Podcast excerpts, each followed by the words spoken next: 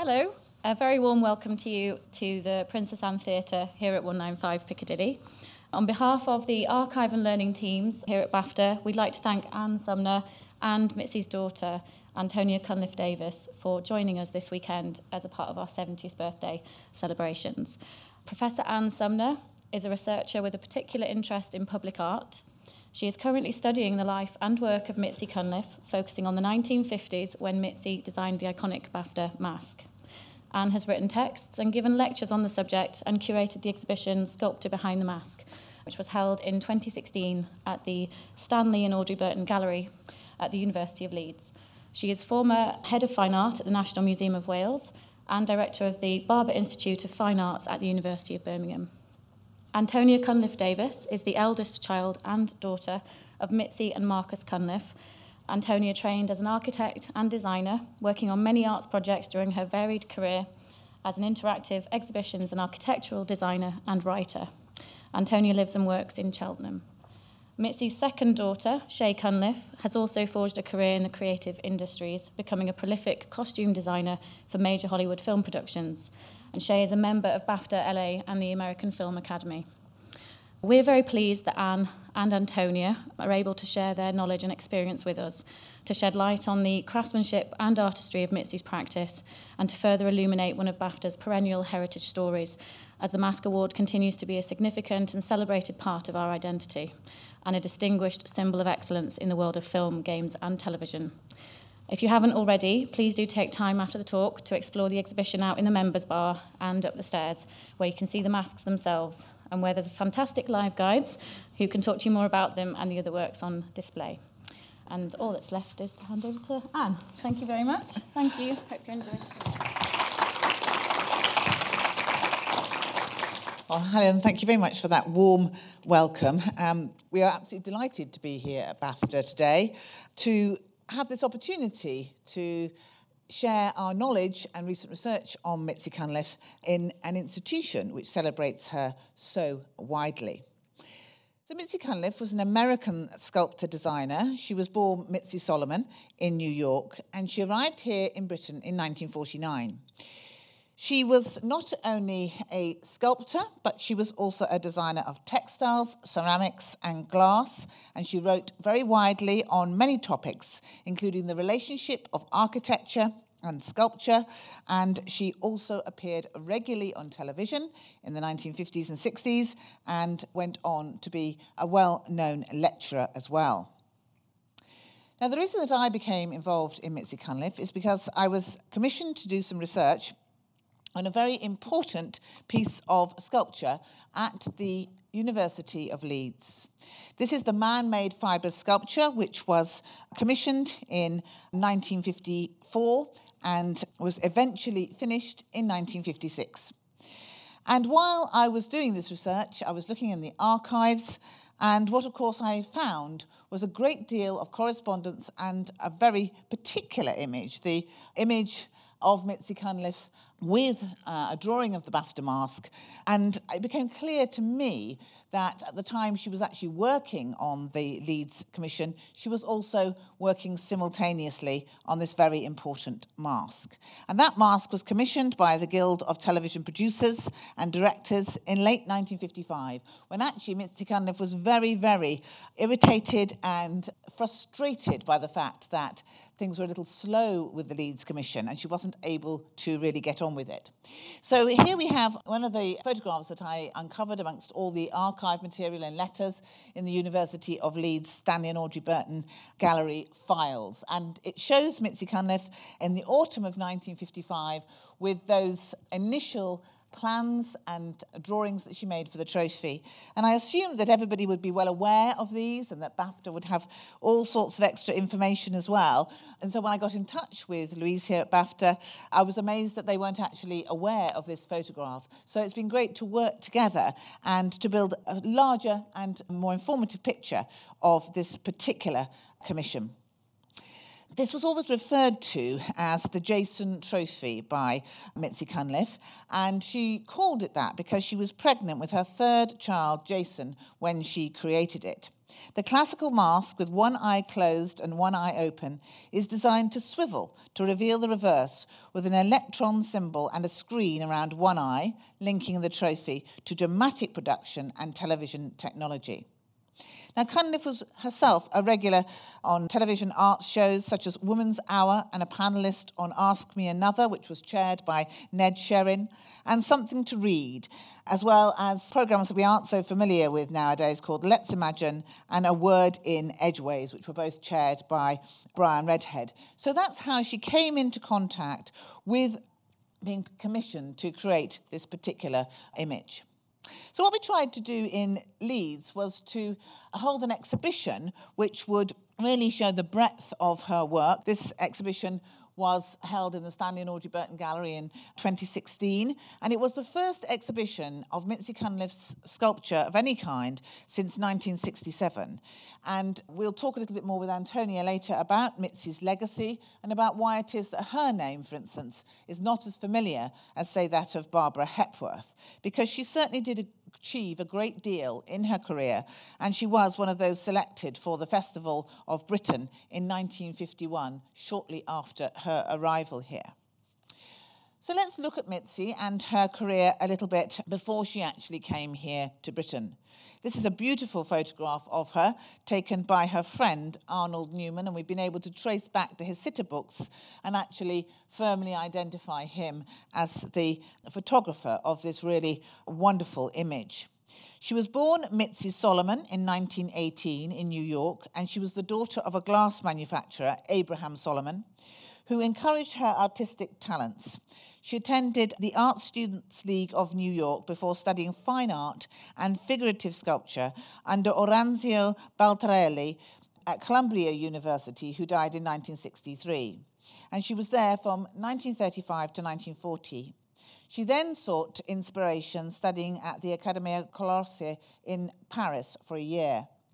She returned to New York and began to establish her career as a sculptor with solo exhibitions in 1944 and 1948 in New York. Her work was shown across America, from museums such as Syracuse Museum of Fine Arts to the Brooks Memorial Art Gallery in Memphis.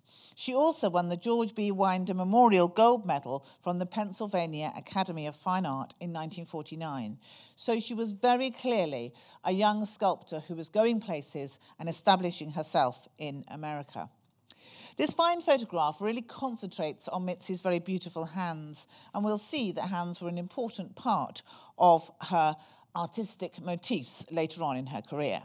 She had actually produced not only uh, sculptures for exhibitions, but one really major public art sculpture where she was commissioned by a Jewish synagogue in Indiana to produce a large relief, Root and Branch.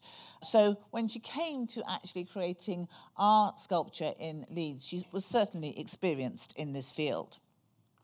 Cunliffe was aware of developments in British sculpture, not least because she had admired Henry Moore's art, and she met him when he launched his successful international career with his first solo exhibition at MoMA, the Museum of Modern Art in New York, in 1946. This was the first actual show in America dedicated to one British contemporary figure. And we know that she met with him and that this was a, a very important meeting. He influenced her, and he signed this photograph for her in December 1946, which she maintained in her studio until the end of her life. So she very much treasured this. Now, when she arrived in 1949, she very quickly established herself in Britain. She took the most of the opportunities that there were. The Festival of Britain in 1951 transformed the way people viewed their post war nation. It was a huge opportunity for visitors to the South Bank to see first hand cutting edge design and architecture in this country. The Arts Council commissioned a number of sculptors Robert Adams, Reg Butler, Lynn Chadwick, Frank Dobson, Jacob Epstein, Barbara Hepworth, Henry Moore, and Eduardo Paolozzi, and Mitzi Cunliffe. Cunliffe therefore swiftly established herself in exactly the right circles to create and forge a career here. While Henry Moore's reclining figure was given prime location above the main entrance. It's not so well known that Mitzi Cunliffe's sculpture was actually very prominently displayed over the Waterloo Gate, where at least half of people entered as well. And it's extraordinary that while many of the sculptures from the exhibition uh, have been maintained and are known about, that unfortunately this eight foot high concrete sculpture is sadly now lost. So this is another picture of it. She is shown here with her husband, Marcus Cunliffe. And one thing that one thinks about Mitzi's career is why did she, in 1949, make that decision to actually come here and live in Britain when she was doing so well in New York? And that's because she met this dashing young English academic. She was swept off her feet, fell madly in love, and she left New York and she went with him to live in Manchester, first of all in a small flat, and then to a semi detached house in Didsbury. And it was there that Mitzi set up her studio, transforming their garage into a sculpture studio. So, as I say, her inclusion in the Festival of Britain was very important for her career. 8.5 million people visited the Festival of Britain, many of whom would have been very familiar with this work. She worked closely with Sir Hugh Casson during the exhibition. He was the director of architecture and he was extremely supportive of her career. She was also commissioned to produce items for the famous Regatta restaurant by Sir Misha Black. These are the push and pull handles on the glass door, and also some really rather amazing and innovative lighting for the restaurant as well. She followed up after the Festival of Britain by having her, actually her one and only solo show in London. This was in the October after the Spring Festival of Britain. And Sir Hugh Casson wrote the introduction and he helped her and introduced her to a number of important contacts.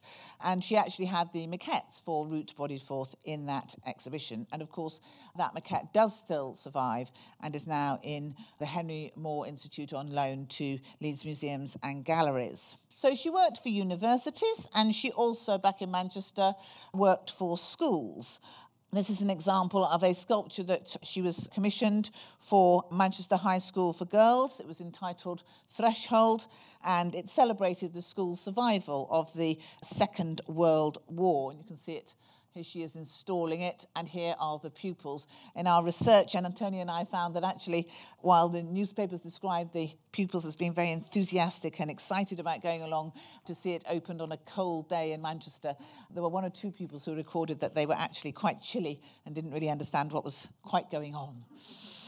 In the 1950s, she was very prolific as a sculptor, but she also worked in other areas such as textile design. This is a wonderful textile fabric that she did for David Whitehead Fabrics, and it was, of course, commissioned for the celebrations of the coronation of Queen Elizabeth II. It's this very beautiful, jaunty lion and unicorn design, and that fabric has recently most generously been donated by Antonia to the University of Leeds International Textile Centre.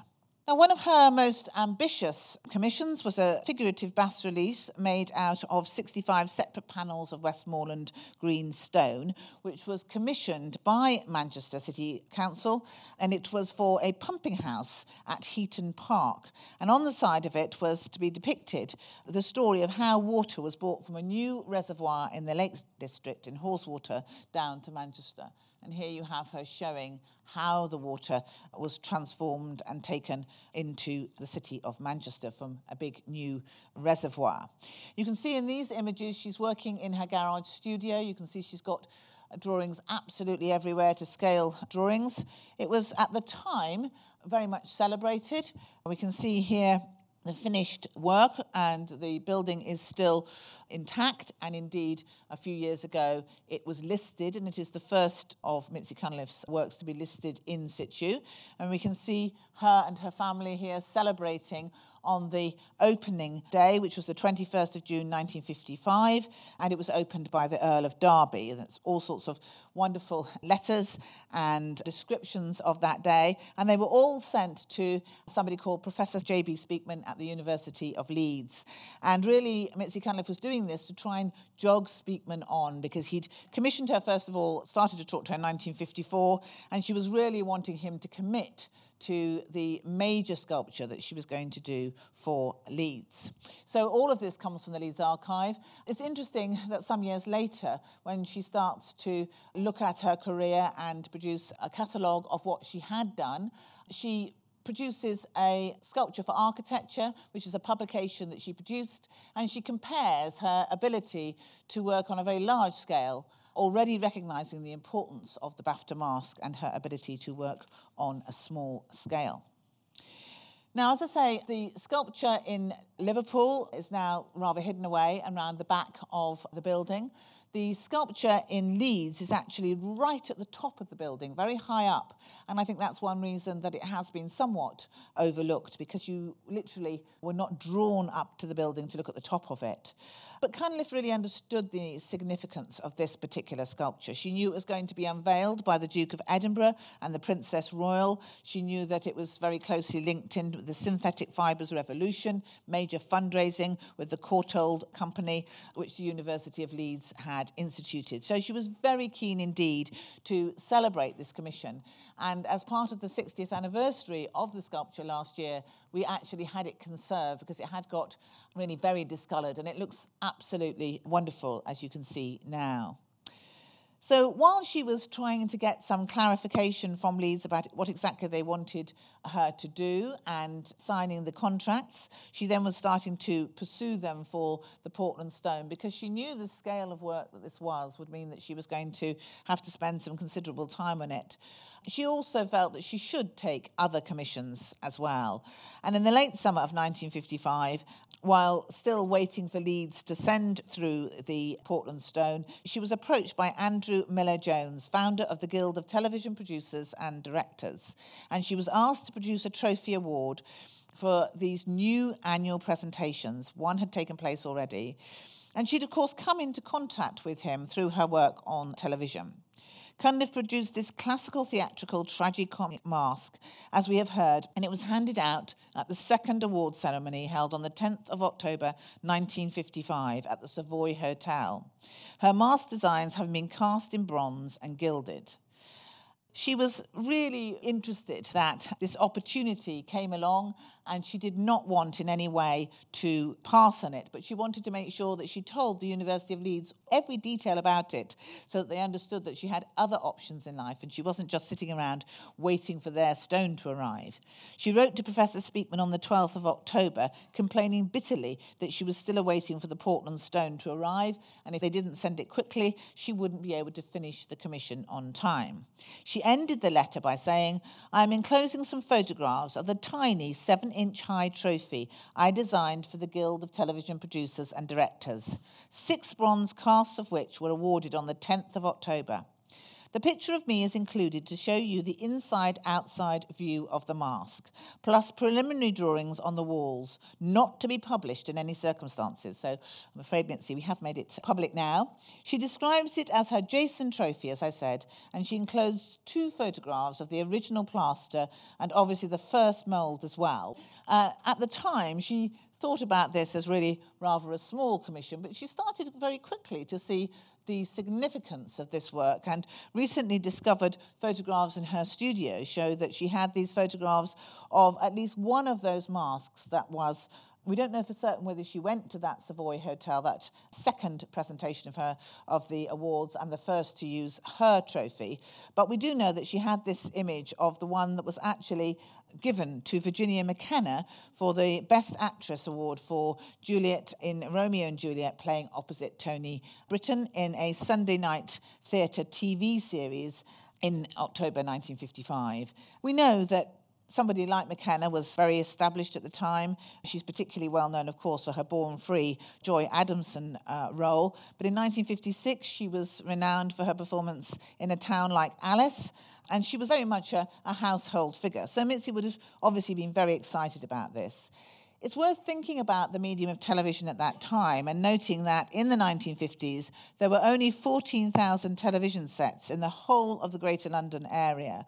So it wasn't the same kind of force that we think about today. And in fact, by proportion, very many more people were watching films across the country. So there was an all time high in the mid 1950s of over 1,700,000 people watching films each year on 4,710 cinemas. So in 1958, the Guild merged with the British Film Academy, which had presented award trophies were actually by that old uh, friend of hers, Henry Moore, a reclining figure which was used from 1948. And they became the Society of Film and Television Arts. That then became the British Academy of Film and Television Arts, adopting Cunliffe's Trophy, and in 1976, at the royal opening of its new premises here on Piccadilly, the first BAFTA mask, cast in bronze, was presented to Charles Chaplin. Cunliffe's distinct design is now, of course, a symbol that's recognised worldwide. Now, when we look at the Leeds sculpture and the BAFTA mask, they seem very different in many ways. But I think it's worth noting that when Mitzi Cunliffe was first commissioned to create this sculpture in Leeds, she was very keen indeed that the actual web, which reflected the important textile heritage of the Yorkshire area, should actually be gilded. And you can see her drawing here wanting it to be gilded so that it could really shine out at the top of the building. But I'm afraid she had an enormous row with Dr. Lodge, the architect, and in the end, she took this down to London and showed him how, exactly how it would work. But I'm afraid he wasn't willing at all. The university actually agreed to it, but he was not willing to have gilding on that large piece of sculpture. And indeed, he claimed that it might blind people if sun went onto the gilding and they were looking up at it, unfortunately, at the same time.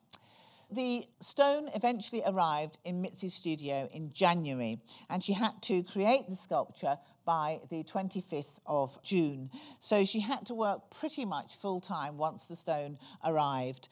And the stone was very carefully worked, as you can see in her studio we have all the details which were sent constantly by her to Professor Speakman so that he could see how progress was being made.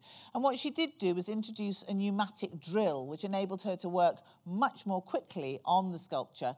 Unfortunately, what it did do in later life was contribute to very severe arthritis, which she then developed in her hands and arms. And it also may have affected her hearing, because as you can see, she's not wearing any muffs there. And you can see at the top here as well, here are her children, Antonia and her sister Shay, who we'll be hearing about in a moment. We can see that Mitzi was giving interviews to the local press, that's actually in the Manchester Guardian, about how to balance childcare and being a working mother. So she was very much ahead of her time. She was also really aware of the importance of the day in June when she was going to be, 25th of June, when she was going to be meeting the Duke of Edinburgh. She designed her own dress, and you can see here she is in front of one of her many large scale drawings. And you can also see what an amazing figure she cuts amongst all these academics at the university. She got on very well with Professor Speakman here. And this is Dr. Lodge, who, as I said, the architect she didn't get on very well with at all. The final sculpture, as I say, has been conserved for our project. And there's now a sculpture actually on the pavement as well, a contemporary response by Sue Lawty, which helps draw your attention to the sculpture and a new trail as well. And this was all opened by the Earl and Countess of Harewood, the granddaughter of the Princess Royal. So I think Mitzi would have been amazed after being introduced to royalty to know that some years later, the Earl of Harewood here was presented with a BAFTA trophy for his work as the producer of the Inspector Morse series. Moving on to her incredible talents, at the same time as she was doing our sculpture in Leeds and creating the BAFTA award here, she was also designing this foliage design for a scarf with David Whitehead and also these sun and moon themes, one for David Whitehead and one for Liberties, which has come to light recently. And we're hoping that there are many more textiles which perhaps haven't necessarily been identified as being by her. And then she, as I say, multitasking at this very same period as well, just a year later, she was also working for Pilkington's Royal Lancastrian Pottery and producing this really amazing, incredibly beautiful bowls, which are now very collectible indeed. So she was a very, very talented designer as well as a sculptor. Now, one of her absolute favourite pieces was her War of the Roses screen, which was designed for the Red Rose restaurant in Lewis's department store in Liverpool, which was built in 1947.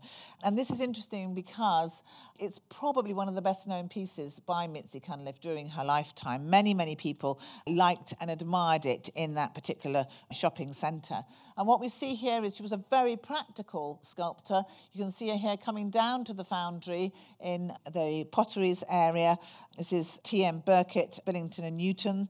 And this is actually a photograph which was come down in the family of Harold Wright, who was one of the workers on the screen. And she came to see how progress was going and she posed with them all and then signed the photograph for them. By the mid 1960s, Cunliffe was suffering from increasing stiffness in her hands and her neck caused by arthritis, and she was experiencing hearing problems as well.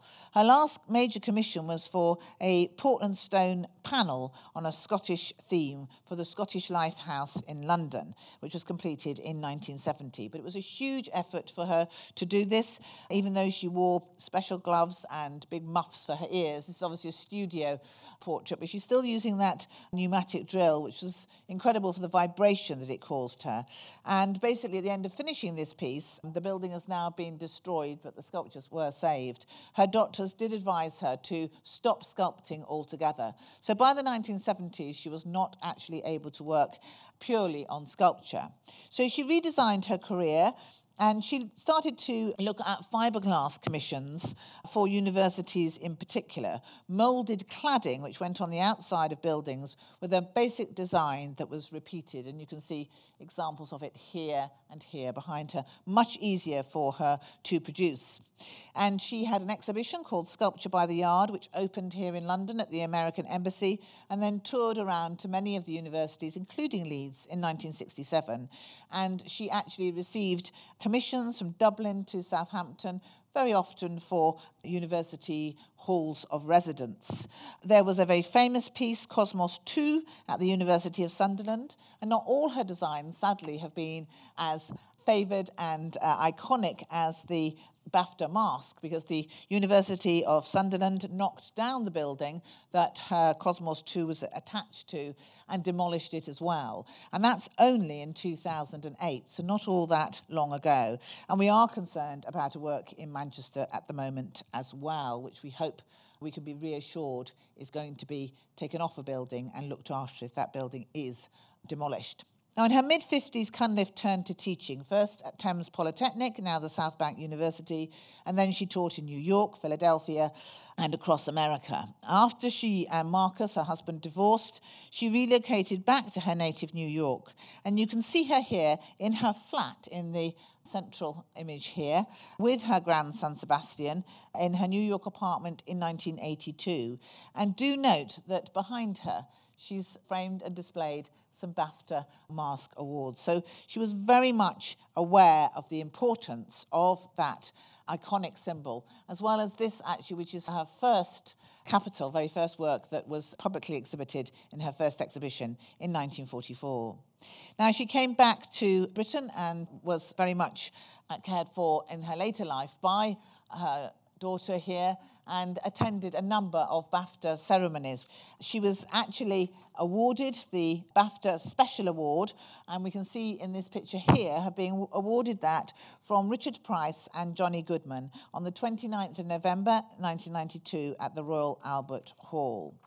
Now, sadly, by the time that Mitzi was given her award, she was actually suffering from Alzheimer's disease. And she returned to Britain to be looked after by her daughter and her son in law in Oxford.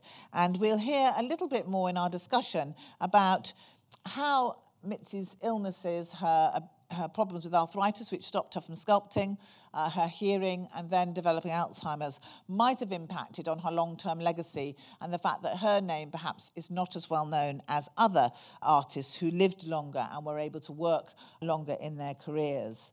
And I wanted just to look here at how Mitzi's design has endured, how it has been reproduced in small or in large scale, and really just to think of the brilliance of that actual image. Televising the awards also made a huge difference to the spread of the fame of the image. And here we can see the image being presented again at this year's awards. So I'd like really now to talk to Antonia Cunliffe Davis and have a discussion with her about her memories of her mother and her mother's career. So Antonia is going to join me now up on the stage.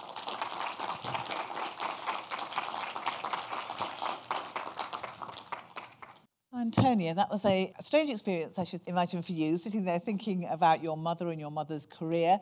And I know that you were only a very young child when you were living in Manchester and living in Didsbury, and your mother was creating the mask and the lead sculpture. But can you tell us a little bit about what you remember, if anything? We saw you in the studio in those wonderfully posed photographs.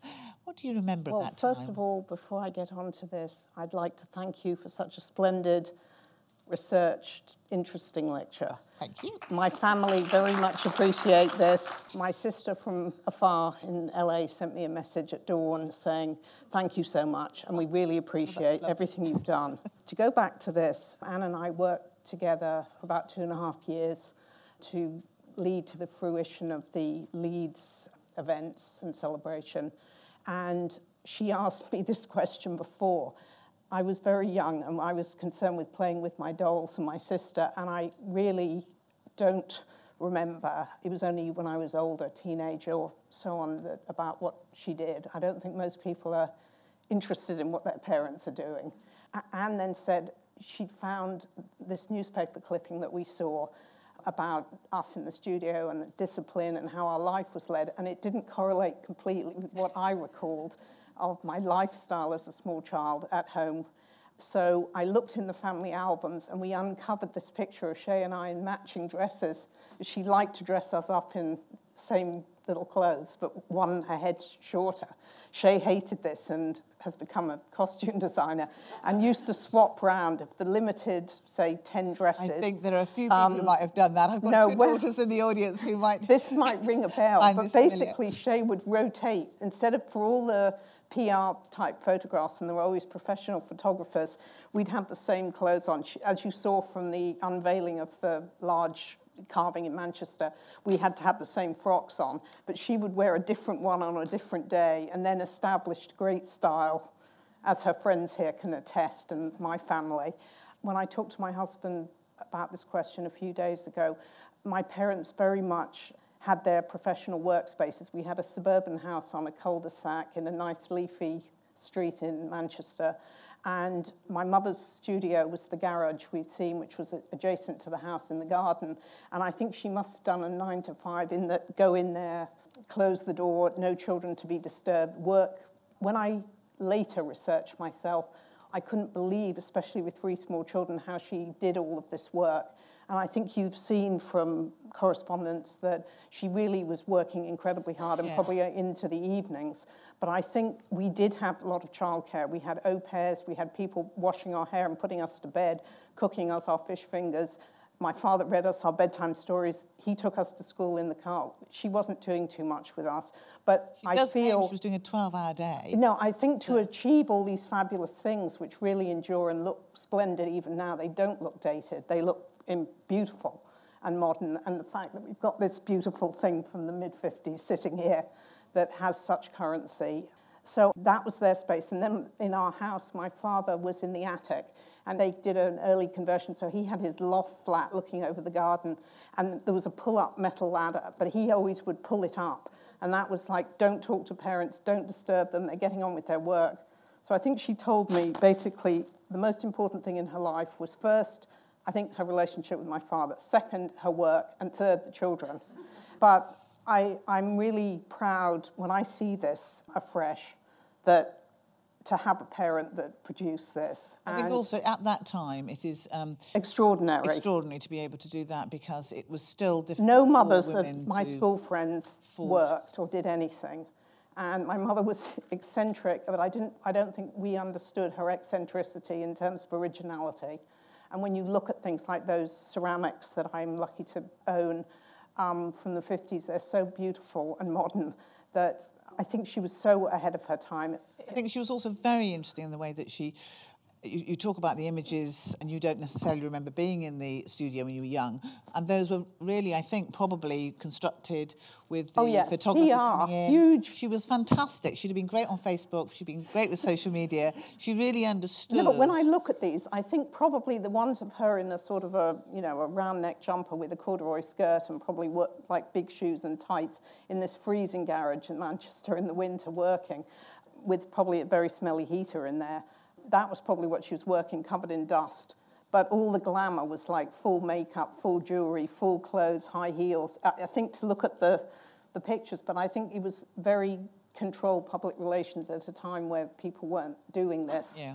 I'm sure there aren't pictures of Barbara Hepworth looking like this. No, I don't. I mean, she always looks so glamorous in the studio as well, doesn't she? She looks absolutely beautifully presented, beautifully presented on the great occasions as well. Now, I just touched on this decision that she made to come to Britain in post-war Britain, which might seem a very strange decision in some ways because actually she was clearly having some good excellent commissions and good opportunities in America. So tell us a little bit about your parents, how you think they met, and indeed who your father was actually, because he was also very interesting. You've hinted about his studio. Right. My father was five years younger than my mother, and even that, to have a relationship at this time, she got married, I think, at nearly 30, which was very unusual. You were left on the shelf at 25 if you were not married at that vintage.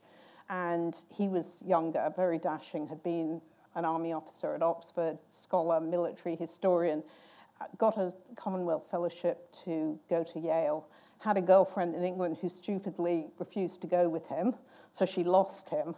I think from my mother's accounts, which were probably not accurate, but whatever version we were hearing, she had loads of boyfriends, lots of married men, didn't want to get married, didn't want to have children, was having exhibitions. I mean, incredibly modern for the 1940s, but she lived at home her parents paid for her to have a studio where she probably had liaison, which I heard about when I was older, but was not allowed to have her own apartment.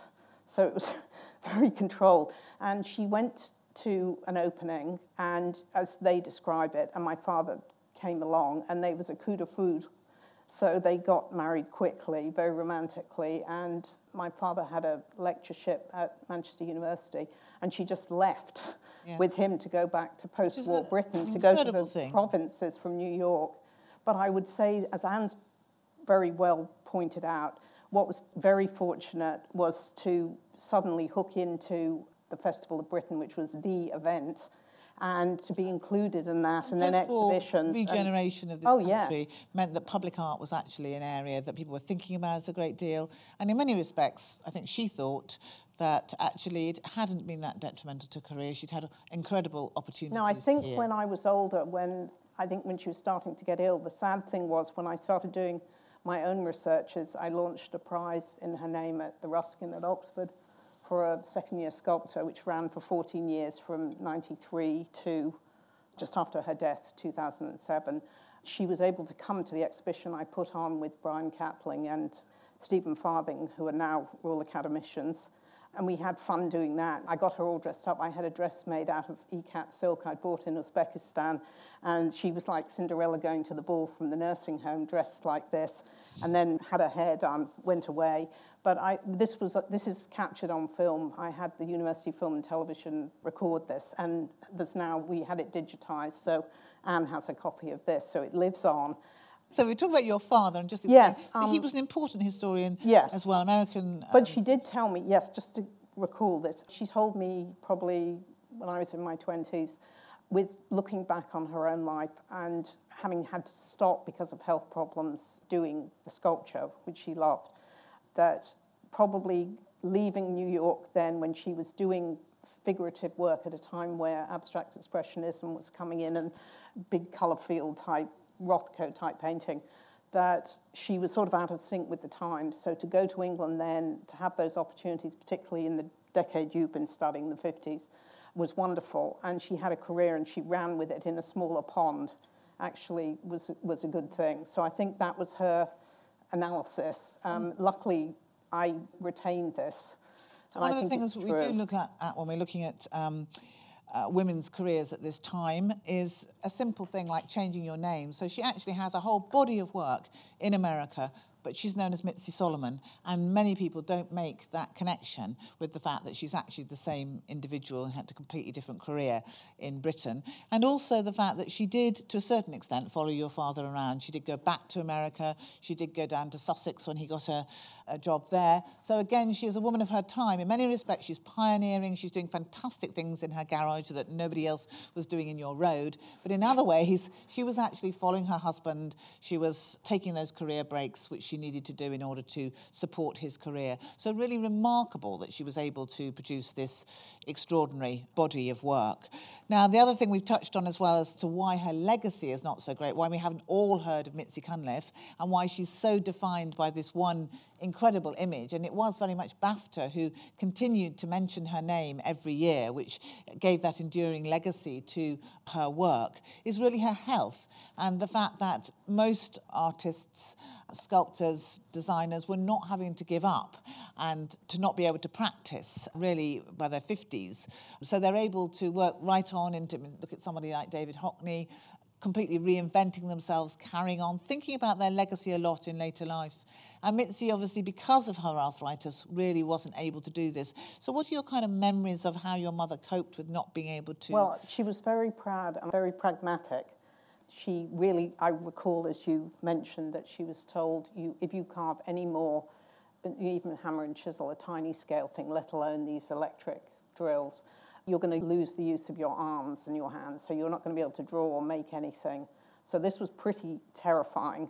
And I think then she segued over to the sculpture by the yard, so she could do small things.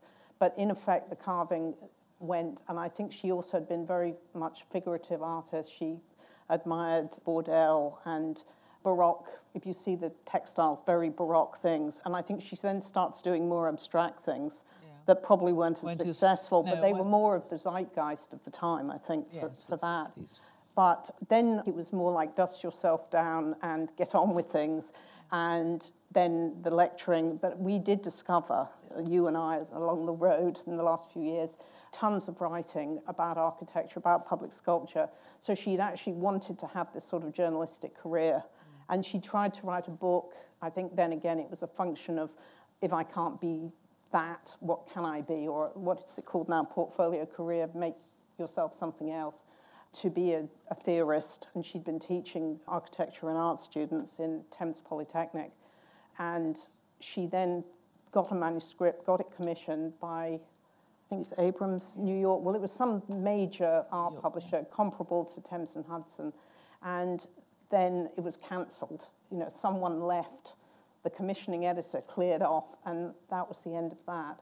So I think she was incredibly disappointed. Uh, my father departing for a young, beautiful woman, very embarrassed to be divorced. A divorce card was sent out, which we cringed at and felt we all look miserable in this photograph. And I think it, but this is modern. I mean, at the time we thought this is ghastly. My parents didn't want us to speak to each other, but I think my mother soldiered on with all her new things.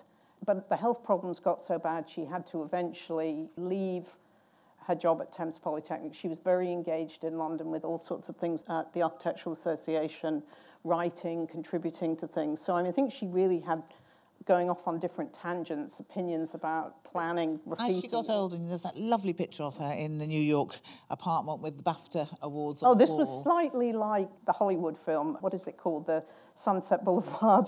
She certainly wanted to. She had a lot of paintings by a northern artist called Nicholson, and she removed them from the walls and basically made a, a studio, but with all the sculptures of her work, photographs, and I think it made her, she was almost going through a reflection on her life and her work. So, at what point did you start to realise that actually she had Alzheimer's? For me personally, I w- we have a French summer home, and I visited her when she'd gone to New York then and would come back. I would go and have a holiday there. And I remember having conversation late at night, making a very nice meal and cleaning up. And I'd met, discussed something about a plan or where she was, what she was going to do. And the next day, I said, well, further to what we were talking about, what do you think? And she said, she looked at me completely blank. I don't remember anything about this, or basically, I never said that. So I think we were noticing. She turned up also at my house in England um, to visit my young children, and it was more like, oh, I have no um, thyroid medicine, I have no money to go to France, I don't have. So she set out also for France once with my brother taking her to the airport to have no passport. So, I mean, there was little terrible things happening. But that, in a way, did also. Um... We were very frightened of this, though. One of Shay's very dear friends is here, and I think it was very. We were very intimidated.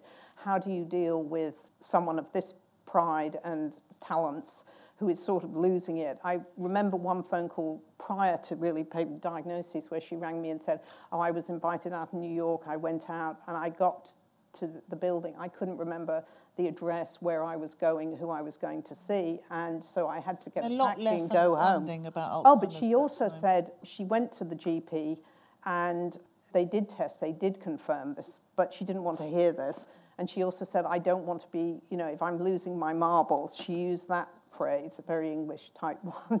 I don't want someone being told about this. So we were tiptoeing around, and my sister and brother had to take her in New York to have tests, but to have someone where it's these multi memory things where it's like here's a banana and a this this or calculate or who's who's the president who's the queen what year is it what month we had to go through this um, and I um, think also that means that towards an end of a career, perhaps you're not planning the legacy for your career in that sense. Oh no, way. no. It was it basically. I used to call it dropping the reins, as if you were in charge and you were sitting there riding, and then suddenly you lose the plot, the solution had to be where is she going to live and what she's going to do. And between us, so I was the oldest child, they thought, my sister and brother thought I'd be the perfect person to look after her and run things. But I did find she came to visit, and I found a nursing home in Oxford near our house. And the very lucky thing is that we were able to have the exhibition at the Ruskin yes. and then start the prize and to be involved. And I, I would say at that junction, that was where BAFTA, there was a wonderful director here called Tony Byrne, and he was very fond of her and all her stylishness and eccentricities. Was a really good friend. But he just went out to bat and decided, like Cinderella, will go to the ball. So the first year she was in her nursing home down the road from me, I got her dressed up in that gold jacket and the, the silk outfit which she'd had made and did her hair, probably chose the jewellery, put the lippy on. We had a chauffeur-driven car. She's still an incredibly attractive woman, isn't she? She looks amazing. But no, this was, I think, she, thank God, at that point, she understood adequately, you know, and loved the attention. So a chauffeur arrived. It was like our coach. We were conveyed to the Albert Hall. We went in, everyone toasted her, gave her this silver award, and um, then waited till the end of the evening. And obviously there's all the photographs to show these were all the, the people that ran the organisation. But to go home at midnight, back to the nursing home, take off the clothes, probably put her to bed and go away.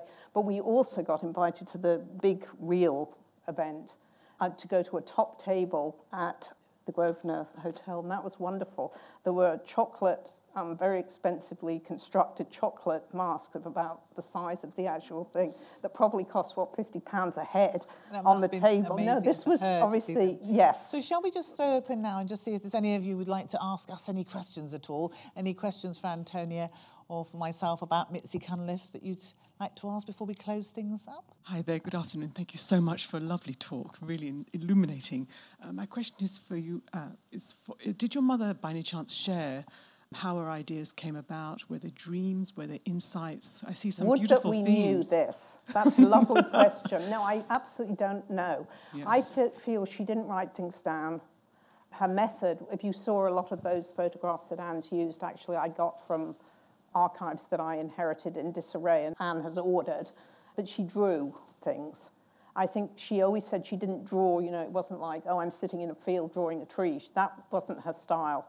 It was more like get a commission, there's a brief, start brainstorming, but visually, graphically, you know, draw something. She had a great style of the drawings. Very fluid Yeah, drawing, and also amazing. maybe lo- love felt tips, which you can't rub out. It wasn't like pencil. She got me on drawing. It was it was more like the mark, and it didn't matter. It wasn't like neatly doing something. But those drawings were just probably on layout paper, generate lots of drawings, overlay them, cut and paste them, stick them in, build them up, and then move to either plasticine. She used to work in clay, scaled up something, and then she loved making things 3D on wire mesh with plaster. She said she loved building up a plaster. There are some sculptures here that we obviously wanted to keep the, the emphasis. And she said she loved carving with that after the onerous learning the classical sculpture, chipping away to use the power tool. She said it was like carving through butter. You had these huge slabs of stone. Now, it wrecked her health, and I don't doubt it contributed to, she had eye problems, she had retinal problems, she had hearing problems, arthritis, and probably mental, uh, neurological problems. But I think she said the joy of, she said, I think a curve and I just go whiz. And men who um, do roadworks are crippled by this. It's really, and I don't think she had goggles or earmuffs or anything. I'm afraid I think it was long before some of the health and safety things we do today. Well, I'd just like to take this opportunity to really thank all of our colleagues here at BAFTA, to thank Helen and Nia. They've been extremely generous in their time and helping us organise And this splendid situation. splendid room that we are in today. I last gave this lecture, I have to say, in a rather chilly hall on a university campus. And when we came in here, we were just absolutely thrilled, weren't we, Antonia? We thought it was absolutely wonderful and great to have the, the scale of the mask. And just to remind ourselves how incredibly enduring and how brilliant a design like this is, that it can have maintained this level of exposure as we saw, from many different sizes and many different forms. So I'd like to thank Antonia very much again you. and all of you for coming along. Thank Could I just thank the BAFTA colleagues for their enthusiasm for laying this on for this splendid setting? I, I heard they just, this was taken out of storage or whatever to animate the scene today, and it's great. And I'm really happy that this thing endures, that it's the logo of the organization now and is so important because the little thing has become a big thing. Every time I look with joy at an actor, female or male, holding the thing and gleaming, like I saw one of Mark Rylance in The Guardian the other day, or Phoebe Waller-Bridge, joy of receiving this, how important it is, the approbation of the, the colleagues is just great. And I'm thrilled to have an association with this. So thank you so much.